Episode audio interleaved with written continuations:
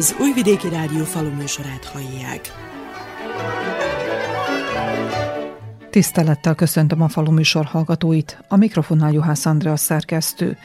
Az enyhe januári időjárás kicsit sem kedvez a kalászosoknak és az őszi káposztarepcének, de még a gyümölcsfáknak sem, hiszen mély nyugalmi állapotban kellene lenniük azért, hogy tavasszal erőteljesen induljon a rügyfagadás.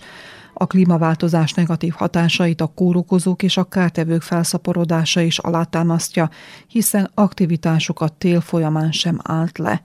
A szakemberek felhívják a figyelmet, hogy szokatlan, de már látszanak a kártételek, a gazdáknak vegyszeresen kell kezelniük az állományt. Ez pedig tetézi az egyébként is drága termelési költségeket. És kérdés, hogy az aratás vagy a szüret után milyen áron lehet majd értékesíteni a terményt az időjárás a méhek biológiáját is megbolygatja. A rovarok már most kirepülnek a kaptárból, viszont virágport vagy nektárt nem találnak, így a téli táplálék gyorsabban fogyhat, és a családok is gyengébb állapotban várják be a tavaszt. Minden bizonyal már most látszik, hogy gazdaságilag nehéz év előtt áll a gazdatársadalom, hiszen a tavaszi és a nyári időjárás alakulása is rejtélyes, ami a főnövények termelésének egyik alapföltétele. Kedves hallgatóink, mai műsorunkban a méhészetről, a méztermelésről, a piaci és a gazdasági kihívásokról szólunk. Riportjainkat a Magyar Kanizsai Nektár Méhész Egyesület tagjaival készítettük, ahol először Bernát László elnök arról beszél, hogy milyen előnyel jár, ha valaki az Egyesület tagja és miért fontos egy adott térségben egységesen tenni a méhek egészségéért, a mélegelők megőrzéséért. Ennek a, az Egyesületnek a működtetéséhez kellenek méhészek. Fiatalok, középkategória és idősebbek, tehát mindegyik korosztály hogy képviselje magát. Kell, hogy egy szervezet is legyen, ez a, az atka elleni védelem, meg egyéb, egyéb dolgok, beszerzések, stb fölépés ugye a község felé, gyümölcsösök felé. Nagyon nagy változás van. Pár év ezelőtt mi még mentünk az almára. Most egy olyan látvány van, hogy nincs almafa, tehát kiszedték. Legalább 50%-a ki van benne. Nekünk kell a legelő is, meg az is, hogy jobban legyünk a termelőkkel, tehát itt aztán jön a repce kérdése, napraforgó kérdése, annak a csávázás, a használatok, stb. Tehát valahogy kontaktban kell, hogy legyünk. Szervezetten föl kell lépjünk, tehát valakinek valami gondja van, az ugye ide fordul. A küldöttjeinkön keresztül, vagy újvidék, vagy esetleg beugránt. Föl kell találni magunkat. Kértünk támogatást az önkormányzattól, tehát szinte minden évben kérünk valamire. Segítenek, nagyon lényeges, ez nekünk is könnyebb, meg könnyít is. Hát sajnos még mindig van olyan, méhész, aki az Egyesületnek a tagja is nem jelentkez, nem jön, tehát nem érzi a súlyát az Egyesületnek. Tehát az, hogy egyszerre kell fölépni, az információ egyszerre legyen, ez, ez még hiányzik. Ugyanúgy az előadásokon is nem az a százszázalékos látogatottság van. Tehát ezen van mit dolgozni még egy kicsit, hogy mindegyik méhész, aki tag, az vegyen részt. Van, akinek a méhészet az kenyere. Vannak ugye hobbi méhészek, akik hát tartsák, ahogy amennyit tartanak. Ezeket kell összehozni. Valaki érdekeltebb, van, aki nem annyira. De viszont, mivel hogy a méh elszáll három kilométerre is, nagyon lényeges mindenkinek a távolságon belül, hogy információja legyen. Tehát tudjuk, hogy hova telepszik le, milyen az a környezet, nem menjünk egyik a másikára. Azért vagyunk, hogy ezt megoldjuk. Mondhatnánk, hogy az Egyesület egy érdekképviseletet jelent a méhészek számára? Nem mondhatjuk, igen. Tehát itt a beszerzésnél, cukornál, amit tudunk, nem lát mindig mindent, ott, ahol tudunk segíteni, ott segítünk, pályázunk. Jó lenne, ha részt is vennénk, de ne csak 10% vagy 20%, hanem hogy az egész mindenki részt vegyen. Tehát ez, ez az összetartásnak, ez úgy néz ki, hogy egyszerű dolog, meg egy kis, kis pitti, de nem. Ez egy legkomolyabb dolog. Tehát az összetartás, zentai méhészekkel jobb vagyunk, szabadkai elnököt is, elnökséget is, méhészeket is. Tartsuk a kapcsolatot. Nagyon lényeges dolog, hogy legalább ebben a régióban, ahol a méhek elszállnak, meg ahova mi kivisszük őket, arról legyen információja egyik-másik tagszervezetnek is. Milyen szinten van Kanizsa községben a méhészkedés? A fiatalok mennyire vállalják ezt a szakmát, ezt a hivatást. Vannak fiatal méhészeink, olyanok, akik érdeklődnek is, meg már mélyeket is tartanak. Ezeket segítjük. Tehát mentor szerepet tölt be egy-egy idősebb méhész. Nem is igazán jó szemmel nézzük azt, hogyha valaki önállóan elkezd valahogy méhészkedni. Kell, hogy legyen egy mentor, egy idősebb mellette. Legalábbis telelő állománynál indulunk, hallgatjuk, nézzük, beszélgetünk, és aztán ahogy nyit a tavasz felé, jönnek velünk, az is nagyon lényeges, vagy, vagy kérdeznek. És örömmel válaszolunk, segítünk mindenkin egyértelműen, mert az ugye nekünk is lényeges, hogy legyen egy utánpótlás, egy olyan egészséges utánpótlás, aki nem versenyezni akar, nem mélyészkedni akar. Aki nem a dollárokat látja előtte, vagy az eurókat, hanem a szeretetet. Ebbe az irányba működünk.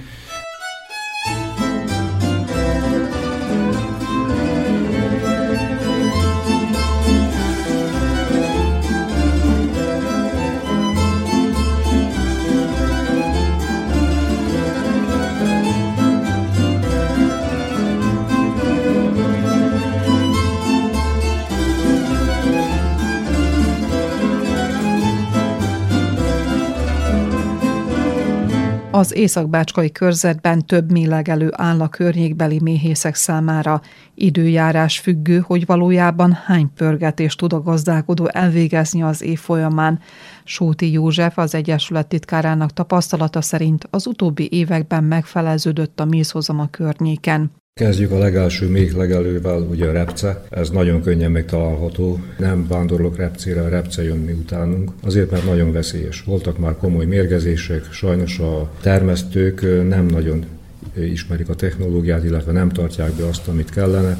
Szerveztünk már előadást, direkt az ő részükre nem jöttek el. Szerb-magyar nyelvű előadás volt, Magyarországról hoztunk minőségi előadót, ugyanúgy innen Szerbiából is, és nem jöttek el. Most azon vagyunk, hogy egy brossúrát fogunk kiadni szerb és magyar nyelven, már megtörtént a szerb nyelvről való fordítás. Próbáljuk majd a falugazdász szolgálaton keresztül amikor igénybe veszik a falugazdászoknak a munkáját, ezek a termelők, akkor ott elkapják a brossúrát. A repce nagyon jó mézelő növény, és az egyik legértékesebb virágport adja a méheknek, a tavaszi fejlődésben óriási lökést tud adni. Párzamosan szinte a gyümölcsvirág, amire nem tudunk konkrétan vándorolni, nem csak azért, mert például az almafákat megtizedelik, hanem azért is, mert egyszerűen ott is a mérgezés miatt nem tudunk megfelelő hosszú időtartamot ott tölteni.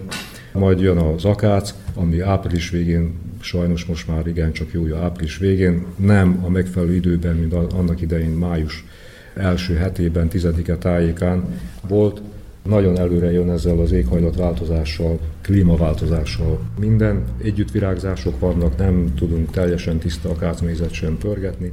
Tulajdonképpen ezen a mi területünkön nincs is akkora nagy akácos, nem tudok arról, hogy az Egyesületünkből valaki vándorolna akár Szerbiába, ahol vannak komolyabb összefüggő akácosok, de hát ott ugye a helyszínt ki kell választani, és nagyon lényeges, mivel a szintkülönbségek vannak, konkrétan tényleg mi legyen a helyszín. Ezen a területen Palics hajdukovói részen vagyunk az akácoson, és hát a méheink, ez nem titok, átjárnak Magyarországon, nem kell nekik útlevél.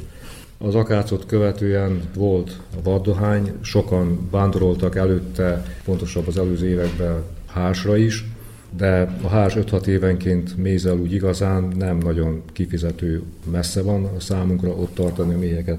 A vaddohány az fölütötte fejét itt a homoki részen, horgos területén, főleg, de az utóbbi években az jellemző rá, hogy az időjárás vagy túl meleg, vagy hűvös, vagy rengeteg a tetű. Tetvesek a vaddohányok, és állítólag a szakelőadók szerint, hogyha vaddohány szenved, akkor ilyen mérgező glikozitokat választ ki. Így próbál védekezni a kártevők ellen, hát és így a méheket is mérgezi a nektáron keresztül. Az akkori permetezések is, hogy nem a vaddohány permetezi konkrétan rovarölőszerekkel, hanem a gyümölcsöseket, de viszont a méhek átrepülnek ezeken a területeken, és a mérgezés óriási probléma itt, úgyhogy nem nagyon vándorolnak az Egyesületünk tagjai a vaddohányra. Utána következik a napraforgó, ami olyan, hogy szinte máru holnapra elvirágzik. Most ez a száraz időszak, ami volt, lepörkölte jó-jó. Maga a növény nemesítés során odáig jutott, hogy már nem a nektárképződés az elsődleges cél, tehát nem a méhek vonzalma és a hosszabb virágzása, hanem minél hamarabb bevirágozzon. Tölgyorsult világ, valahogy a méhészetre nem nagyon jó hat ki. Július közepe vége felé nincs semmi. A másodvirágzású napraforgók, ami már ugye két hét, három hét után virágoznának, azok nem adnak nektárt, tulajdonképpen, mint ahogy mondja a közmondás, mindent az idejében a legjobb tenni, hát ugyanúgy a napraforgó virágzásra is ez jellemző. Esetleg valami kis virágport ad, nektárt már nem, igen. Augusztus viszont a betelelő méhállomány tömegét kellene, hogy kinevelje, ami most nagyon is jellemző volt, hogy mivel nem volt virágpor, nem tudtak úgy a méhek, a betelelő méhek testzsírjukat kinevelni, és nem tudjuk, ha komoly tél lesz, akkor lehet, hogy nagy veszteségek lesznek, annak ellenére, hogy ha erős még családokkal is teleltek be. A tisztes füvet nem említettem, mert nincs. Tisztes fűről valamikor idős méhészek mesélték, hogy mennyit pörgettek. Most tisztes füvet még látni is csoda. Volt még egy pár évvel ezelőtt, gyomírtózták, a méheket igaz nem direkt öli, de viszont a bélflórát pusztítja, és ezáltal tulajdonképpen egy immunrendszer csökkenés lép föl a méheknél, ami nem rögtön látványos elhullást okoz, de viszont szenvedő immun, immunrendszerrel nem lesznek egészséges mélyek. Az elmondottak alapján épp a klímaváltozás negatív hatásai látszódnak, érződnek a méhészkedésen, a méheken, és mondhatnánk akár még a méhkaptáron belül is. Ennek függvényében milyen a hordás? Még 15-20 évvel ezelőtt arról beszélgettek a méhészek, hogy kaptáronként akár 25-30 kilót is megtermelnek a méhek. Manapság mi a helyzet? Hát ez a 25-30 kiló, ez hordásonként volt jellemző, sőt még több. Most az összévi átlag jó, hogyha megközelíti ezt. Napraforgóról is nagy mennyiségeket pörgettek, meg általában minden más növényről is. A méhek tartják fönn a, ezt a bolygót, ezt írtjuk. Tehát magunk alatt vágjuk a fát tulajdonképpen. Ami a hordásokat illeti, minimalizálódnak, és olyan érdekes jelenség egy öt pár év ezelőtt alakult ki, hogy még az egyik napon megy a hordás, és van, és úgy látszik, hogy még talán lesz egy elhúzódó valami, és a következő napon még egyszerűen nincs semmi, és egyszerűen megy, fogy, fogy az élelem. A pörgetéseket sem nem lehet már úgy tervezni, hogy hétfőn azt mondjuk, hogy szombaton fogjuk csinálni, és a társaságot összeszedjük, mert több létszámot igényel. Nem lehet, mert a máról holnapra kell szinte gondolkodni, és már a másik legelőre kellene átmenni megváltozott a világ. Itt az Egyesületben megfogalmaznak-e valamilyen tervet, vagy akár stratégiát, hosszú távú stratégiát annak érdekében, hogy egy megváltozott technológiát alkalmazzanak a méhészkedésben? Méhészet az, ami még megmaradt abban a manufakturális termesztésben, illetve munkában. Nem nagyon tudott képesülni az egész folyamat. Tulajdonképpen a méhekkel való direkt munka az pár száz évvel ezelőtt is hasonló volt, azzal, hogy a kaptárak nem így néztek ki, illetve nem voltak szétszedhető, mozgatható keretek, lépek. Az a lényeg, hogy még családokat egészséges állapotban tudjuk tartani maximálisan, az önkormányzat részéről sikerült tavaly támogatást nyerni gyógyszerekre, gyógyszerek beszerzésére, itt elsősorban az atkaírtásra gondolok, mivel a legnagyobb problémát az atka okozza az általuk terjesztett vírusokkal. A másik stratégia az, hogy szervezettek vagyunk, próbálunk szervezettek lenni, és a méhlegelőket így nem szétosztani, hanem inkább felügyelet alatt tartani, konkrétan a mérgezések elkerülése véget.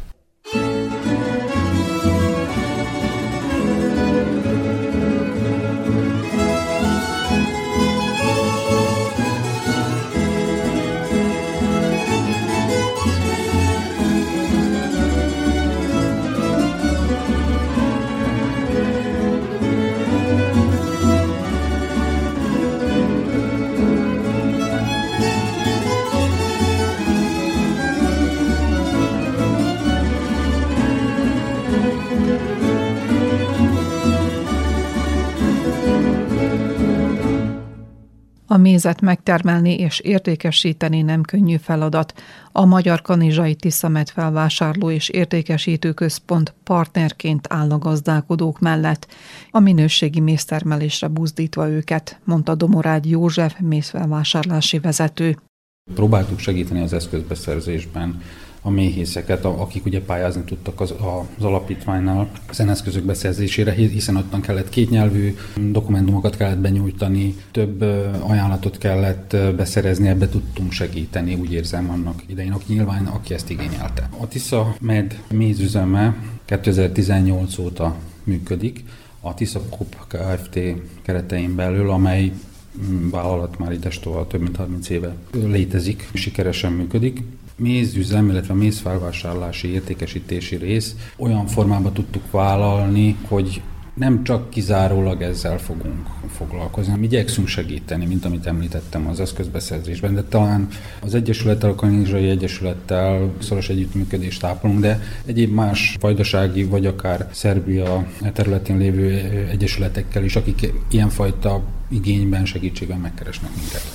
Nem egyszer történt már meg az, hogy közösen szerveztünk valamilyen előadást, vagy éppen a tavalyi évben azt hiszem az Egyesületi tagoknak cukorbeszerzésben tudtunk segítséget nyújtani valamilyen formában. Nyilván mindig hozzá kell igazítanunk a lehetőségeket és az igényeket, ezt egyeztetnünk kell ahhoz, hogy ez valahol találkozzon, és akkor itt vagyunk. Mindemellett azoknak a méhészeknek, akik velünk együtt dolgoznak, tudunk göngyeleganyagot biztosítani, amiért ők abban a pillanatban nem kell pénzeszközöket használjanak ezek azok, amik, amik azt mondom, hogy adnak egy pluszt az itteni, illetve hát a vajdasági, vagy éppen azoknak a méhészeknek, akik velünk együtt szeretnének működni. Amikor felvásárlásról van szó, esetleg meghatározott-e egy méz minőség, amit a Tiszamed felvásárol, és hogyan tudják ezt a gazdák tartani, ezt a minőséget? A méhészet is nagy változásokon megy keresztül, most ez az elmúlt 10 év, 15 év, ez érezhető. Ahhoz, hogy egyáltalán mézről tudjunk beszélni, ennek van egy, van egy szabályzata, egy előírt szabályzat, ami ezt előlátja, illetve hát előlát egy sor paramétert, ami meghatározza azt, hogy mi, mi is a méz. Tehát, hogy milyen különböző enzimek kellenek, hogy minimum vagy maximum értékben tartalmazzon egy méz, illetve milyen nedvességtartalma kell, hogy rendelkezzen, milyen cukortartalma kell, hogy legyen. Ezek a minimumok. Ekkor beszélhetünk mézről. Ha fajta mézről beszélünk, akkor meg plusz kizáró okok vannak, amelyeket szintén figyelembe kell tartani. Ahhoz, hogy megfelelő minőségű mézet tudjanak termelni a méhészek, ők ezt nem tudják ellenőrizni adott pillanatban, hogy mi van a kaptárban, de ezeknek az ismerete még nem biztos, hogy mindenki számára teljes mértékben ismeretes, hiszen ez a szabályzat ez 2015 óta van életben Szerbiában, és az utóbbi időben igen gyakran történnek hivatkozások, akár a mi részünkről is arra, hogy sajnos nem felel meg a fajta méz az adott szabályzatnak, és ezért csak egy virágméz kategóriába tudjuk felvásárolni az adott mézet. Nyilván egy virágméz kategória mindig alacsonyabb áron van, mint egy fajta méz, általában, nem mindig, de sajnos a piaci igények is ilyen. Tehát a másik oldalról, ha megnézzük mi, amikor értékesíteni szeretnénk a mézet, és beszeretnénk csomagolni, ezeknek az előírásoknak meg kell, hogy feleljünk, és emiatt a mi igényünk is a méhészek irányába jelentkezik. A termelés folyamán alkalom adódik arra esetleg, hogy a felvásárlóval, a Tiszameddel közösen akár laboratóriumi vizsgálatot végezzenek? Erre nem volt még eddig példa. Lehetőség szerint talán lenne is, meg tudnánk ezt oldani, de mivel ez egy folyamat, tehát ma van hordás, hogy mondják, holnap lehet, hogy nincs, ezért ez egy adott pillanat műve lenne, ami lehet, hogy egy, egy valós képet adna, lehet, hogy egy görbetükör lenne kicsit a szemünk előtt. Sajnos van ilyen példa, ilyen tapasztalat, hogy olyan méhész mézét mintáztuk meg, és vizsgáltuk be a saját laboratóriumban, aki Szerbiában volt akác legelőn, és ugye, mint akác mézet szerette volna értékesíteni a mézét, ugye a folyamat az, hogy mintát veszünk belőle, a hordót lepecsételjük, leblombázzuk, megnézzük a laboratóriumban a méznek a paraméterét, és hogyha az a megfelel a követelményeknek, akkor tudjuk a felvásárlás folyamatát elindítani. Hazahozta a konténerét, következő nap esett, harmadik nap szintén esett, nem volt kedve, fáradt volt, tehát elmúlt két nap a méhek ugye dolgoztak. Másik terepviszonyok, környezeti adottságok között. Ennek következtében sajnos az a méze, ami kiváló minőségű akácmézként tudott volna értékesülni, sajnos így így egy kicsit leromlott a minősége, ezért nem tudtunk, hogy így mondjam, megegyezni, mert ezt már mi sem tudtuk volna értékesíteni. Habár az összes többi mutatója a méznek, paraméter az azt igazolt, hogy igenis ez a méze akác legerőről származik. Többször elhangzott az, hogy a kezelések, a gazdálkodók, a növénytermesztők korlátlan vegyszerhasználata bizony kihat a méhekre, a méztermelésre. Mind ezeknek a következményei lecsapódhatnak-e a mézben? Ennek komoly következményei lehetnek értékesítés folyamán. Méhész néha tudatán kívül is tud eladni sajnos olyan mézet, ami tartalmazhat szermaradványokat. Beszélhetünk egy ilyen, egy ilyen agrotechnikai eljárásnak a permetezésről, gyümölcsösök környékén, vagy éppen egy adkölőszer, amit túlzott mértékben használnak, találkozunk ilyennel, és azt a mézet sajnos semmiképpen se tudjuk megvásárolni. Komoly következményei vannak, hogyha ez az országhatáron kívülre kerül, mert ott is be fogják vizsgálni, és utána gondja lesz a ottani importőrnek, az itteni exportőrnek, az országnak. Ez komoly kérdés, amit igyekszünk kordába tartani, ha bár ezt igen nehéz, mert a méhész sem tudja, hogy méze tartalmaz-e, vagy tartalmazhat-e esetleg szermaradványt. Másik kérdés a szermaradványok mértéke. Erre is van szabályzat, van előírás.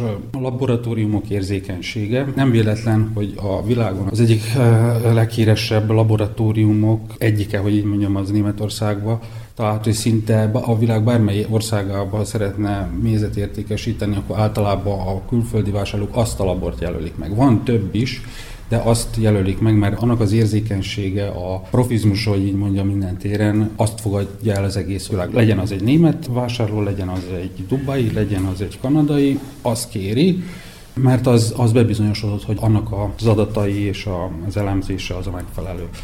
Vigyáznunk kell nekünk is, mint felvásárlóknak, értékesítőknek, és nyilván a méhészeknek is amennyire tudnak, hogy az ilyen helyzeteket elkerüljék. Ugye hallottuk itt, hogy ezeket nagyon nehéz elkerülni, gyakran a gazdákkal nehézkes ez a kommunikáció.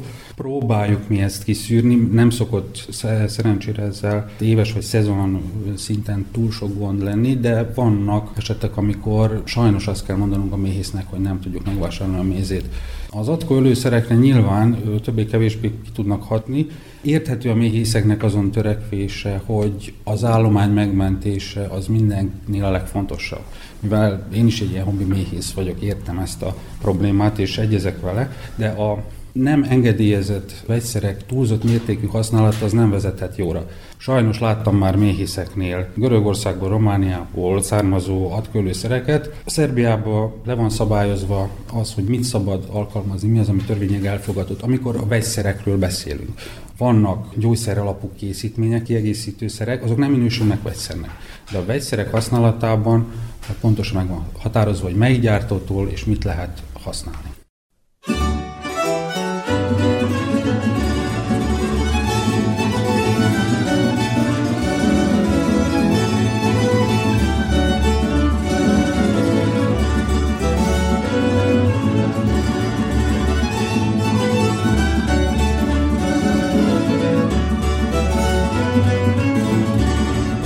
Mint az imént hallottuk, az Egyesületben fiatalabb és idősebb méhészek is aktívan tevékenykednek. Pilési Attila több évtizede van a szakmában, és mint kifejtette, manapság a több száz családos állományjal is nehezebb megalapozni a jövedelmet, mint korábban. Csak a méhészettel foglalkozom. A megélhetés ez már egy másik téma, még azért a feleségem dolgozik. Szerintem az utóbbi években nagyba befolyásolja a megélhetésünket, az ő keresete is nem a méhészetből szerzett jövedelem. Sajnos egyre bizonytalanabb a méhészek helyzete, így mondom, a megélhetés tekintetében. Környékünkön szerintem profi méhész nincs, vagy kevés. Ez több száz méhest jelentene, vagy több száz méh családot, ami, ami fölött már rá lehetne mondani valakire, hogy ő igen, profi méhész. Ilyen nincs a községünkben még családok szempontjából szerintem már most túlterített a, a terület, mivel borzasztó messzire nem vándorlunk, többségünk, szerintem 99 százalék, 10-20, max. 30 kilométeren belül vándorol. Pedig úgy mondják, hogy a méz a kerekeken terem. Hát az utóbbi időben igen. Volt róla szó, hogy hány méhlegelőnk van. Ma már mindegyiken kötelező megjelenni, hogy egy bizonyos szintű, vagy egy elvárható méz mennyiséget tudjunk éves szinten termelni. Én úgy körülbelül öt méhlegelőn jelenek meg ebből az utóbbi időben, jó ha kettő mézzel. Valamikor indultunk Alma, most az helyett bejött a repce, majd megyünk Akácra, megjelenek vadakácon, vaddohányon, vagy sejemfőn, és napraforgon. Ebből két legelő ha mézel elfogadható szinten nem jó, vagy rekordév, mert az már szerintem nagyon rég volt. Egy szolid mézelési éveken vagyunk túl, hogy így mondjam, az elmúlt 5-6 évben szerintem kimagasló átlagot semmiről se tudtunk pörgetni. Valójában a klímaváltozás itt érezteti a negatív hatását, hiszen a szárasságban, a szájban nem termelődik elegendő nektár, nem tudják behordani a méhek, így csökken a hozam is. Hogyan tovább? Sok minden megváltozott. Hát én körülbelül 20 éve méhészkedem, ebből az utóbbi 7-8 évet úgymond, mint főállású méhész. Az utóbbi 10 évben kezdett megváltozni a, a méhlegelők minősége nektárt adó része, ami nagyba befolyásolja a méheink életét is, mert ugye bár nektár és virágpor nélkül ők sem működnek. Tehát ez az ő üzemanyaguk, hogy így mondjam. Ha ez nincs, akkor bajba vannak. Az utóbbi időben eléggé akadozik ez az üzemanyagellátás, hogy így mondjam. Áthidalható, pótolható valamivel? Próbálkozunk, inkább így mondanám. Az a baj, hogy egyre hosszabb időszakok esnek ki. Még azelőtt a szezon úgymond április eleje közepén elindult a, az almavirágzással, és fejeződött augusztus elejéig. Ez most egy kicsit szűkült, az mellett az öt legelőből jó, ha kettő-három nyújtja mondjuk mind a kettőt, virágport és nektárt is, és az sem mindig megfelelő mennyiségben. Ez kihatással van a családok fejlődésére, sok a megtorpanás köztük, ezt próbáljuk áthidalni. Hát egyelőre még csak egy megoldásunk van, a zsákos megoldás, cukor. A virágport nagy részt nem tudjuk pótolni. Erre még nem találtak ki olyan megfelelő módszert.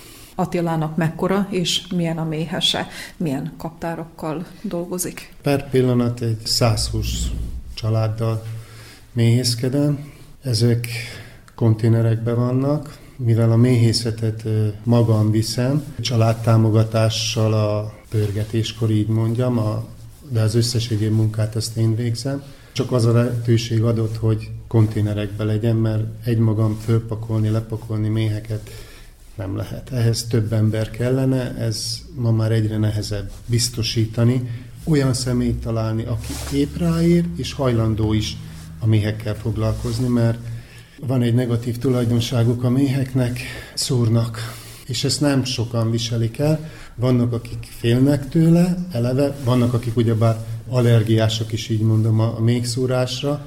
Ez a része még elfogadható is lenne, hogy ők nem hajlandóak, de más már nehéz becsapni, hogy így mondjam. Szűkebb család, ismerősök, és egyre szűkülő rész.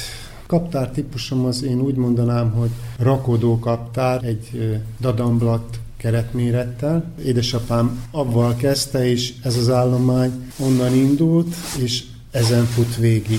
Annyi változás van viszont, hogy ő fekvőkaptárakban dolgozott, én már rakodóba, tehát maga a mésztér, ahova mézet hordják, úgymond a méhek, azok egy hízlalt kereteken vannak.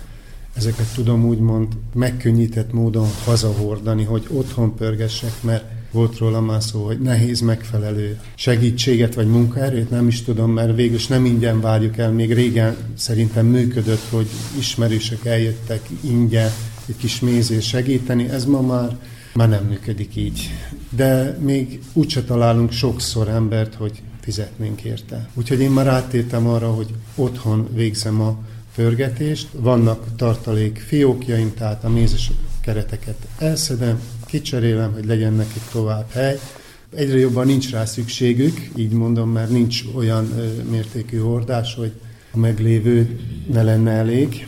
Cserélgettem őket, dolgozom velük teljes csönd van a méhesben, hogyan tudja értékelni az elmúlt idényt? Erős közepes év volt. Nem volt rossz évünk, ezt nem lehet mondani. Jónak se lehet mondani, hogy kiemelkedő lenne. Voltak ettől sokkal, de sokkal jobb évek. Az elmúlt év az elég, hát vontatott volt. Szárasság, forróság. Az esők megérkeztek augusztus közepe vége, rajtunk ez már abszolút nem segített. A természetben még decemberben, novemberben is virágokat, természetes virágokat lehetett kint mezei virágokat látni, de ez már késő a mi részünkről. Keresette a termelői méz a Kanizsa községben? Méz az egy bizalmi termék. Visszajáró vásárlóim vannak, bővülő körbe. Igaz, hogy én háztól árulok, és a többletet, azt pedig nagyba értékesítem amikor sikerül egy azonos évbe, fölvásárlási áraktól függően, változik ez a folyamat is. 15 évvel fele-fele arányba keresték a vásárlók a, mondjuk az akácmézet, vagy az egyéb virágmézeket. Ez most már szerintem egyharmad, egynegyedre csökkent az akác részről. Ez a pénztelenség, vagy a nehezebb körülményekre vezethető vissza. Tehát mindenki azt próbálja megvenni, amit tud, vagy amennyiért meg tudja, és ha már mézet akar venni, akkor lehet, hogy inkább nem akácot vesz, hanem vesz egy, egy virágmézet, de még mindig szerintem inkább a termelőtől, mint, mint üzletből.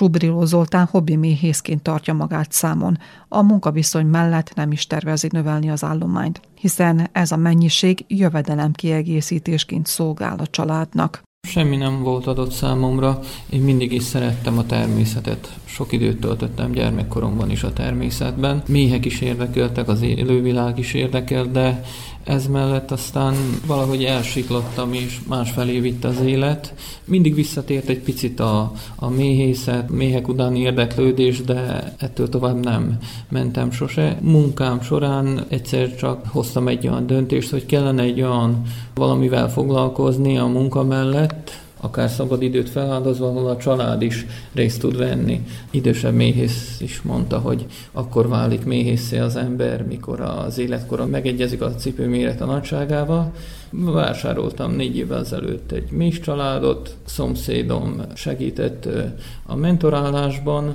ahogy én oda költöztem a szomszédom mellé, már akkor az utcáról lehetett nála látni még kaptárakat bent az udvarba. Ez mellett se tudtam úgy elmenni, hogy ne érdekeljen, tehát folyamatosan érdekelt a dolog, és ő segített nekem jó éven keresztül, két éven keresztül folyamatosan. Persze itt már aztán rájöttem arra, hogy egyáltalán merek ezzel foglalkozni, tudnám-e ezt csinálni. Felfedeztem azt, hogy napi stresszt, azt egy kicsit a méhek úgy levezetik. Nyugodtan le tudom tenni a telefont a kezemből, nem kell, hogy dolgozzak, csak avval kell, hogy foglalkozzak, amit ott látok. A méhek azok rögtön büntetnek, hogyha nem figyel oda az ember. A mentorom még most is folyamatosan segít, persze vannak kérdések, amiket megbeszélünk, vannak újdonságok, amiket most is tanulok. Ez egy életen áttartó folyamat szerintem. Most már elértem a 20 mész családot, elégedett vagyok már, amit tudásba is tudtam szerezni, meg a Méhész Egyesület is úgy befogadott, az idősebb méhészek is tartsuk a kapcsolatot, ha kérdéseim vannak, kimerítően és szívesen válaszolnak. Előadásokon tudunk részt venni a témáról, szakavatott emberektől nagyon körültekintően és széles körben hallhatunk egy-egy témáról, ami segít a nehézkedésben. Amikor eldöntötte, hogy méhészkedéssel szeretne foglalkozni, akkor esetleg hogyan érdeklődött a kaptárok típusai iránt, és ennek függvényében hogy állította be a saját méhesét? Próbáltam olyan kaptártípust választani, amit most be lehet szerezni, meg ami most elterjedt. Voltak mellé nyúlásaim, hogy vásároltam másik kaptártípust is, mint amit utána, és hát ezt így nehéz volt összeegyeztetni, hogy melyik milyen. Igazából most a négy éves tapasztalatból elmondhatom, hogy Van olyan kaptárom, amivel még nem tudok méhészkedni, mert valami még ott nem úgy van, ahogy a másik fajta kaptártípussal tapasztaltam meg, vagy tanultam, vagy láttam. Én az LR típusú kaptárrendszert használom, aránylag egyszerű, könnyen pakolható, könnyen szállítható, aránylag gyorsan, ha van egy virágzó kultúra, akkor oda tudok gyorsan menni. Tehát önnél a kerekeken terem a méz? Végül is így jó. Vásároltam egy mézszállító kis kombit, azzal hozom, viszem őket, úgyhogy ezt így oldom meg. Sokszor felvetődik a kérdés, hogy van-e elegendő támogatása a kezdő fiatal méhésznek? Önnek mi a tapasztalata? Támogatások vannak. Ugye a kaptáronkénti támogatás, ami 800 dinár volt a tavalyi évben. Én most értem ugye azt a minimumot, hogy ezt egyáltalán kérhettem. Kezdő méhészeknek a támogatások úgy gondolom, hogy nem érkeznek időbe nagy összeget kell ráfordítani is ahhoz, hogy egy résztámogatást vissza tudjon kapni. Mire megvásárolhatnám azt a valamit, amire szükségem van, most legyen az egy kaptár, vagy legyen az egy vergető, akármi. Tehát mire, mire oda jutok, hogy, hogy azt megpályázhatnám, már nincs rá szükségem, mert meg kellett, hogy vásároljam. 20 kaptár. Mégis mi a cél?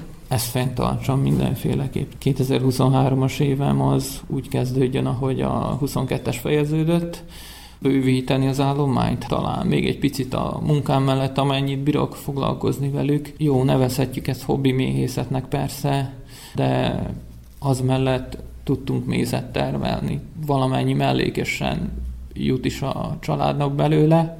Szerintem fő állásban nem hiszem, hogy ezt tudom majd vállalni, de talán egy 30-40-50-es kaptárszám, családszám az, az már egy fogható valami, egy fogható érték, amivel talán az én családomból valaki tud majd valamit kezdeni vele egyszer az élet folyamán. Méhek azok úgy segítenek, úgy vettem észre, tehát sok mindenben.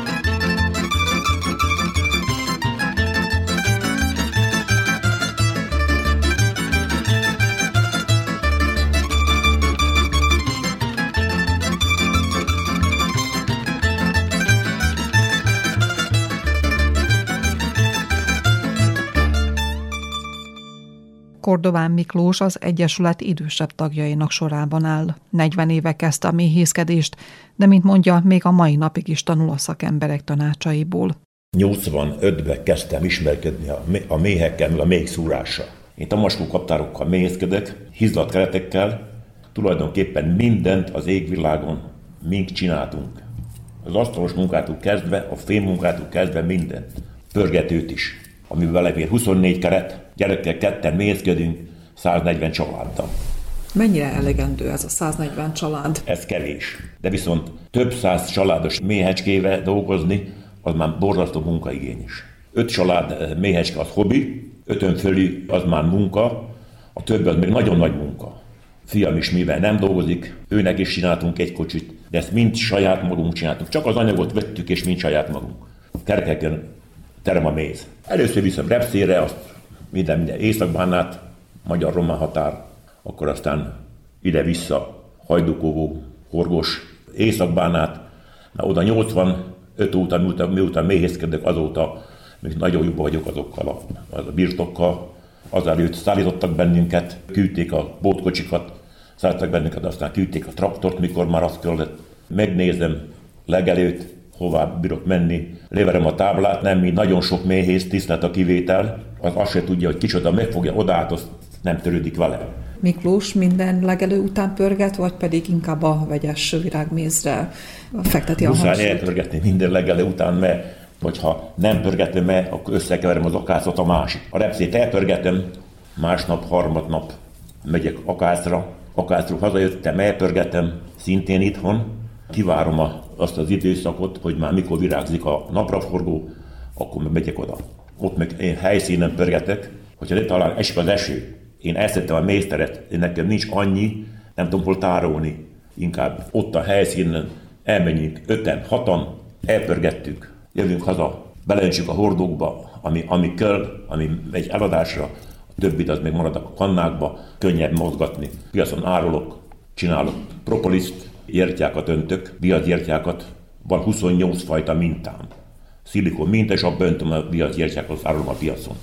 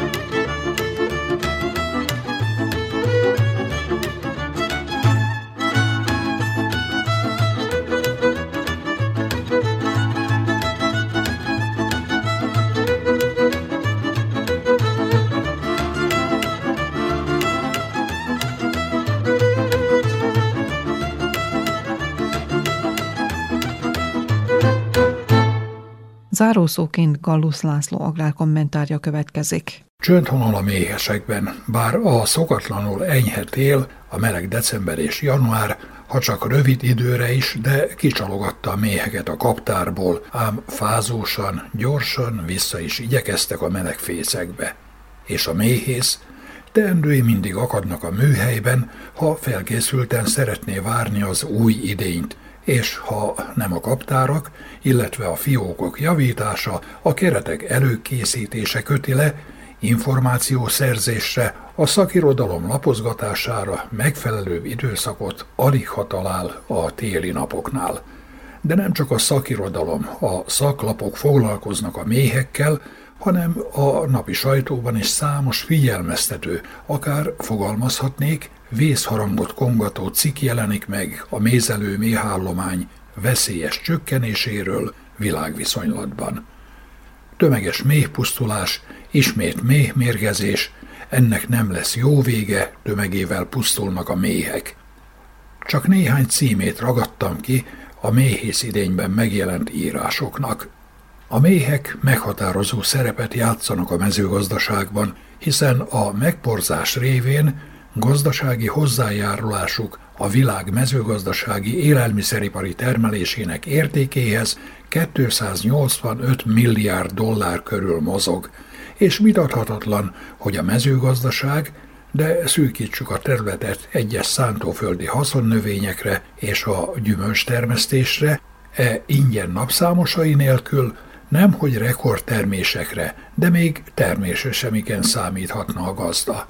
A mézelő méheket, a vetések és ültetvények virágzásban történő vegyszeres kezelése mellett betegségek és paraziták is veszélyeztetik. Közülük is a varroatka néven jól ismert, ázsiai méhatka jelenti a legnagyobb veszélyt, okozza a legjelentősebb gazdasági károkat.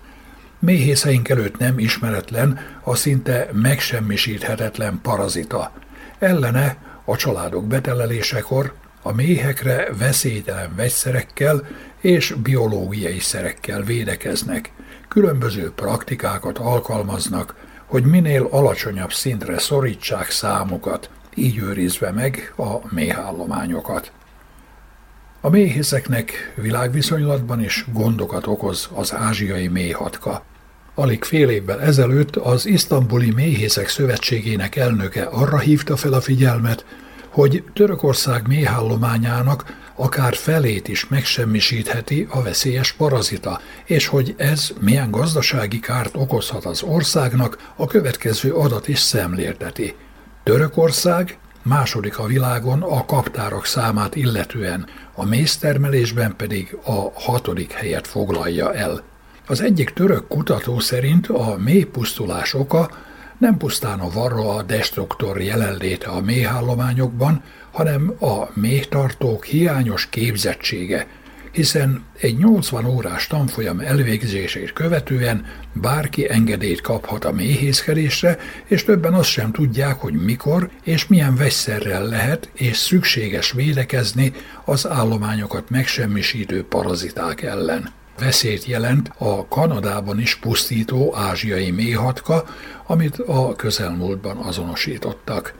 A becslések szerint Kanadában mintegy 1 milliárd dolláros kárt okozott a méhatka, és a károk enyhítésére az amerikai Egyesült Államokból, Csilléből, Új-Zélandról, Dániából, Olaszországból és Máltáról importáltak méhkirálynőket, azaz anyákat új kolóniák létrehozására. Ausztrália mindeddig mentes volt az ázsiai méhatkától, de a hírforrások szerint ezt a világrészt sem került el a veszélyes parazita, amit Sydney egyik kikötőjében fedeztek fel először, de azóta már a kikötőtől 100 kilométerre lévő területeken is megjelent. Új délvez hét méhészetében is megjelentek a paraziták, és a beszámolók szerint az érintett méhészetek 10 kilométeres körzetében megsemmisítésre kerültek a kaptárak, 25 kilométeres körzetben pedig megfigyelés alá kerültek. A méheket, mint arra már utaltunk, nem csak a varroa veszélyezteti, hanem a rovarölőszerek is.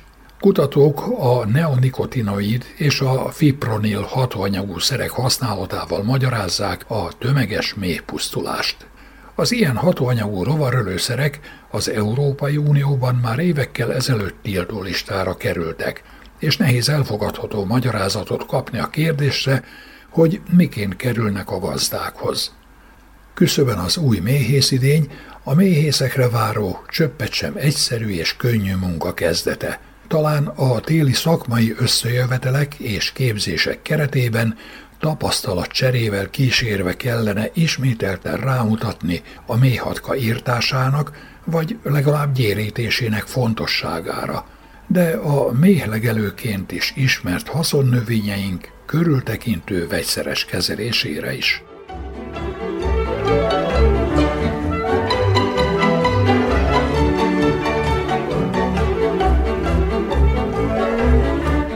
Kedves hallgatóink, faluműsorunkat sugároztuk. A munkatársak és Dalibor Vidovics hangfelvevő nevében is elköszön önöktől a szerkesztő Juhász Andrea.